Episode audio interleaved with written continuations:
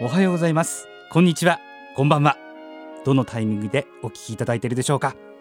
エア G FM 北海道の高山秀樹です。このポッドキャストは北海道の FM ラジオ局エア G で毎週日曜日午前6時から放送中の朝倉という番組のスピンオフ番組としてお届けします。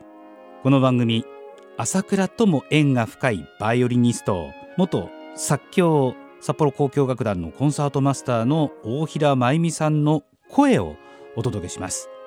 ご存知の方もいらっしゃるかと思いますが大平真由美さんは2019年筋力が徐々に低下し声が出なくなるなどの難病 ALS 筋萎縮性側索硬化症であることを公表し日々過ごしていらっしゃいます。時にパソコンの視線入力で言葉を紡いだり音声装置を使って自分の気持ちを発信していらっしゃいます。かねてからファンの皆さんを最も大切にそして地域社会貢献を積極的に行ってきた大平真由美さんの皆さんに送る新たな声メッセージとアーカイブをぜひお聞きください。それでは全国の大平真由美さんファンに送る朝倉スピンオフポッドキャスト。大平真由美 from my heart をお聞きください。皆様おはようございます。大平真由美です。お久しぶりです。ずっと以前にこの番組でサンドエッセイをお送りさせていただきました。原稿もなく思いのままに音楽。私の日常生活いろいろなことをお話ししました。その一つ一つが楽しい思い出です。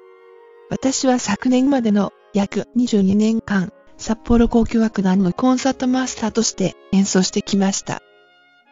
その傍ら、ソロコンサート、訪問演奏と音楽の力を信じて夢中で弾き続けてきました。とても充実した幸せな時間でしたが、すべてのことには終わりがあるのですね。一年ほど前に ALS 筋萎縮性側索硬化症と診断されました。病気に関する知識もなく、詳しく調べるのも怖くて、ただ体の変化を受け入れるしかありませんでした。声を失ってしまいましたが、ボリスターという自分の声ソフトと意思伝達装置の力を借りて、このようにメッセージをお送りすることができるようになりました。そして、それを可能にしてくださった方々のお一人が、朝倉の高山秀樹さんなんです。サウンドエッセイの録音を心よく使わせてくださいました。心より感謝しています。ありがとうございました。皆様、私の声に聞こえますか？この1年間、ALS に限らず、あらゆる病気と戦っている方々がたくさんいらっしゃることを改めて認識しました。そして支えている医療従事者の方たちも、今こそ、そんな皆様のために温かく優しい演奏ができたらと思うのですけれど、もうできないのがとても残念です。これからの自分に一体何ができるんでしょうかいつかわかる日が来ることを信じています。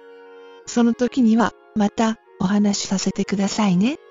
皆様、どうぞお元気でお過ごしください。また朝倉でお会いできる日を楽しみにしています。その時まで、いつも心に音楽を、大平真由美でした。最後までお聞きいただいた皆様、本当にありがとうございます。大平真由美さんへの応援メッセージ、感想などもお待ちしています。メールアドレスは asakura.air-g.co.jp 朝倉アットマーク air-g.co.jp です。またはエア G のホームページに行っていただくと入力フォームがありますのでそちらからもメッセージを送ることができます。ぜひ次回の配信もお聞きください。